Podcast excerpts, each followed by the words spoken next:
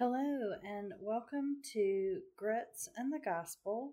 This is Katie Griffiths. I am coming to you with a short worship service for the 23rd Sunday of Pentecost. The original date for this is October 29th, 2023.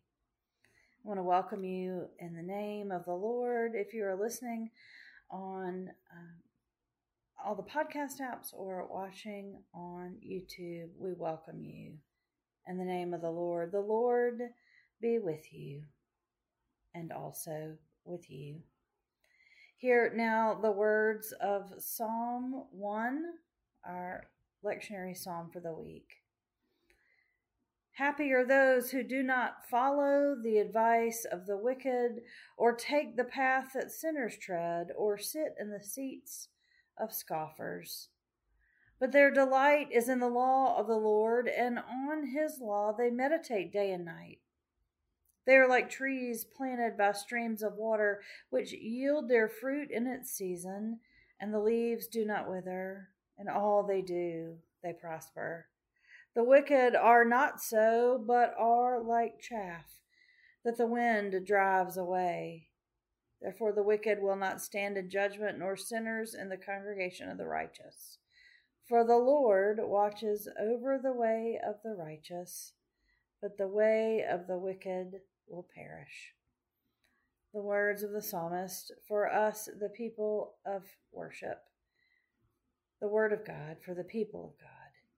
Thanks be to God. Let us say together the Apostle's Creed. Friends, what do we believe? I believe in God the Father Almighty, maker of heaven and earth, and in Jesus Christ, his only Son, our Lord, who was conceived by the Holy Spirit, born of the Virgin Mary, suffered under Pontius Pilate, was crucified, dead, and buried. The third day he rose from the dead. He ascended into heaven and sitteth at the right hand of God the Father Almighty. From thence he shall come to judge the quick and the dead. I believe in the Holy Spirit, the Holy Catholic Church, the communion of saints, the forgiveness of sins, the resurrection of the body, and the life everlasting. Amen. Let us pray together. Dear Lord, we come to you today in a posture of worship and admiration. Let us hear the words of your psalmist and of your gospel and learn and grow in our time together. And let us always remember those words that your Son Jesus taught us to pray. Our Father, who art in heaven, hallowed be thy name. Thy kingdom come, thy will be done on earth as it is in heaven. Give us this day our daily bread, and forgive us our trespasses, as we forgive those who trespass against us. And lead us not into temptation, but deliver us from evil. For thine is the kingdom, and the power, and the glory forever. Amen. Today's gospel lesson comes from the gospel according to Matthew. We are finishing the 22nd chapter this week, verses 34 through 46. Hear now the word of the Lord. When the Pharisees heard that he had silenced the Sadducees, they gathered together, and one of them, a lawyer, asked him a question to test him. Teacher, which commandment in the law is the greatest? He said to them, you shall love the Lord your God with all your heart, and with all your soul, and with all your mind. This is the greatest and first commandment. And the second is like it, you shall love your neighbor as yourself. On these two commandments hang all the law and the prophets. Now, while the Pharisees were gathered together, Jesus asked them this question, what do you think of the Messiah? Whose son is he? They said to him, the son of David. He said to them, how is it then that David by the Spirit calls him Lord, saying, "The Lord said to my Lord, sit at my right hand until I put your enemies under your feet." If David thus calls him Lord, how can he be his son? No one was able to give him an answer, nor from that day did anyone dare ask him any more questions. The Word of God for us, the people of God. Thanks be to God.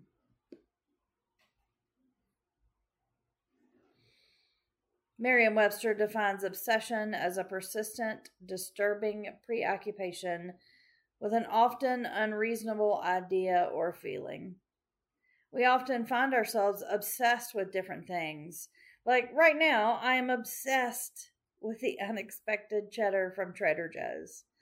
I love a sharp cheddar cheese.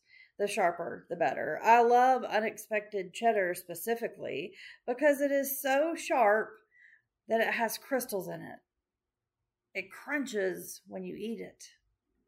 I have 3 different types of unexpected cheddar in my fridge up the hill in the parsonage. I have 2 blocks, I have shredded, and I have a delicious spread. I put it on crackers, I put it on chicken, I put it in scrambled eggs, I put it in grits. I love this cheese. It is a persistent, disturbing preoccupation and totally unreasonable, but I do not care at all. I am admittedly and unashamedly obsessed. Just like in the Gospel of Matthew that we just read, the Pharisees have an obsession with Jesus. I feel like the Pharisees are in the same boat that I am. I feel like we need to pull them aside and look them in the eye and say, "Get a hold of yourself, guys." They are obsessed with Jesus, and not in a totally healthy way that I'm obsessed with this cheese. They cannot help themselves. They cannot let go of the idea that Jesus is coming to take away all of their power and control. And if they don't do something to discredit him, all will be lost. For 2 chapters in Matthew now, we have seen time and time again, they have come at Jesus with everything they have. I particularly love verses 34 and 35. Verse 34 says, "When the Pharisees heard that he had silenced the Sadducees, they gathered together, and one of them, a lawyer, asked him a question to test him." The Greek word for silenced can be translated muzzled. Jesus didn't just silence the Sadducees. He kept them from speaking further. The Pharisees have taken a verbal tongue lashing after verbal tongue lashing from Jesus. Every time he shows them up, they come back for more. For weeks now, we have heard over and over in the lectionary the mic drops from Jesus. Their pride and arrogance keeps the Pharisees coming back with the thought that they can win. They have done it themselves. They have sent in other people, like the scribes and the chief priests and the Herodians, who all come back to them muzzled, unable to speak. But this time they send in their last hope, the big guns, a lawyer. That shows you just how desperate they are to take back their perceived power from Jesus. Now, I come from a family of lawyers, and I have a lot of friends that are lawyers, so let me say, if any of my lawyer friends or family are listening, I am sure this Pharisee lawyer is not like you at all. The ones that I know and am close to are smarter than these guys. The ones I know are amazing humans that are honorable, and some are even preachers, which does seem like a little bit of an oxymoron. That being said, I cannot help but picture the mob attorney imagined by Hollywood. Like Better Call Saul, but worse. Like Billy Flynn, but slicker. But even the slick lawyer can't help himself and steps right in the middle of it with Jesus. I wonder if his fellow Pharisees warned him. I wonder if he had seen the others come back with their muzzles and thought, well, that won't happen to me. I wonder if he had not seen what happened to the others and the Pharisees sent him in blind. Either way, it was their pride and their arrogance that had taken them over and made them think they could win. But once again, and now don't be shocked here, Jesus takes them to task. They ask him a question and they think that will trap him up again. What is the greatest law, they ask. They are still caught up on the idea of Jesus breaking the law and how they can use that to retain their power. They're trying to beat Jesus so they can win. They are obsessed with the idea of keeping control of the people.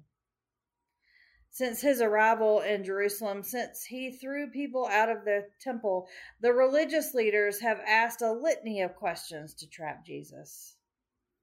By what authority are you doing these things, and who gave you this authority? Teacher, we know that you are true and teach the way of God truthfully, and you do not care about anyone's opinion, for you are not swayed by appearances. Then tell us, then, what you think. Is it lawful to pay taxes to Caesar or not? If a man dies having no children, his brother must marry the widow and raise up offspring for his brother. This one is another question of technicality of the law and how Jesus sees the reality of following it. Thankfully, we don't have to worry about that one anymore. So in today's scripture, after trying all of these questions and hearing in parables how terrible they are over and over and over again, Jesus does his Jesus thing once again. They're hoping he will say something that goes against the law, so they will have reason to prosecute and kill him, so they can win, and win the power that they are so obsessed with. Teacher, which is the great commandment in the law? Jesus gives them an answer that is very multi-layered and complex. Shocking, right? The first thing he does is hearken back to the law that they're trying to get him to deny and go against. He's doing the opposite of what they want. You shall love the Lord your God with all your heart and with all your soul and with all your mind. This is the great and first commandment. And the second is like it. You shall love your neighbor as yourself. On these two commandments depend all the law and prophets. They ask for one and he gives them two. Both are directly from the law. He gives them the only right answer. Love God and love your neighbor. Sound familiar? That's another way the answer is so complex. It is foreshadowing of the Great Commission, foreshadowing of his death. This is nothing new. It is the basic law of believing in God.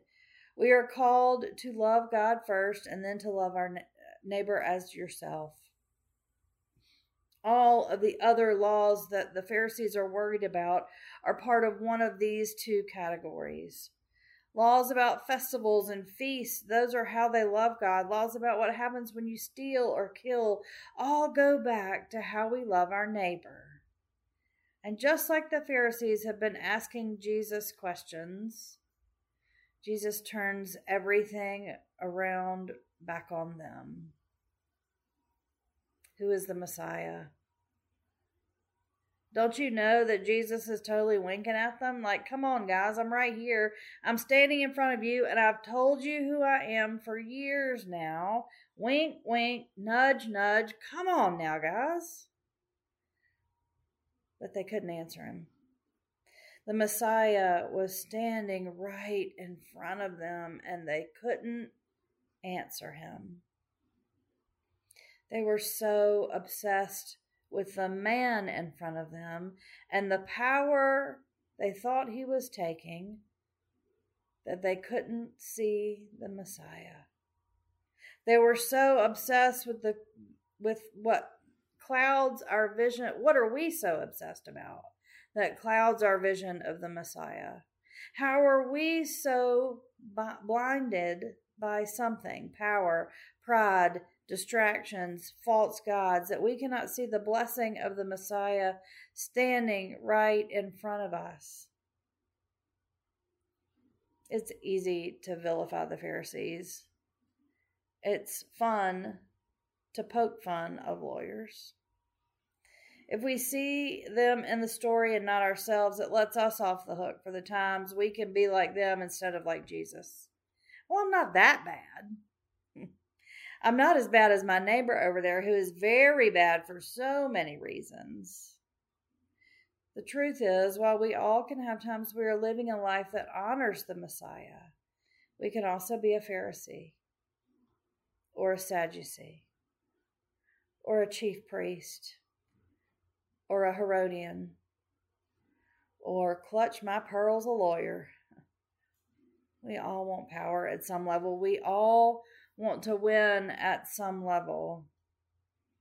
Friends, what Jesus is trying his best to remind them and us about is this: the power was never ours to begin with.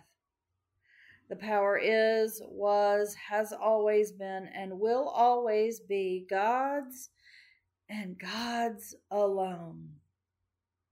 Love God. Don't take his power. And love your neighbor. Don't wield power over people. The scripture this week ends with this: no one was able to give him an answer, nor from that day did anyone dare to ask him any more questions. Hear that again. No one dared to ask any more questions. Notice the verse doesn't say they learned their lesson. Notice that it does not say they were giving up. They were regrouping to come back another way. They were coming back with 30 pieces of silver. And the ultimate answer that Jesus will have for them is the power over death. This obsession drove them to the extreme. The obsession drove them to be terrified of losing their power, when all they ever needed was standing right in front of them. Maybe if they had been blessed with unexpected cheddar, it would have been enough of a distraction for an obsession, or college football, or Harry Potter, or, I don't know, finding ways to love God and their neighbor. We begin our journey through Advent soon. It's so tempting to be obsessed with Christmas. And not the Christmas that we celebrate here at church, but the one the world says we should be celebrating. Decorations have been up for a while now at stores. Even Chick-fil-A is selling the Lord's chicken with garland and lights. It's so easy to see how we can become obsessed with the wrong thing during Advent. It is easy to see how we can fall into the trap that the Pharisees found themselves ensnared in. My hope for us all is that we become so obsessed with the Messiah that people around us see the real focus of Advent, that we look to him for all of the answers to our questions, and we see Advent and Christmas for what it truly is: the start of the journey to the cross. Amen. As we go throughout our week, may we be obsessed with the Messiah. May we find ways to show God love and to show our neighbors love. As we answer that question, what is the greatest commandment? To love God and love each other. Because in life and death, in life beyond death, God is with us. We are not alone.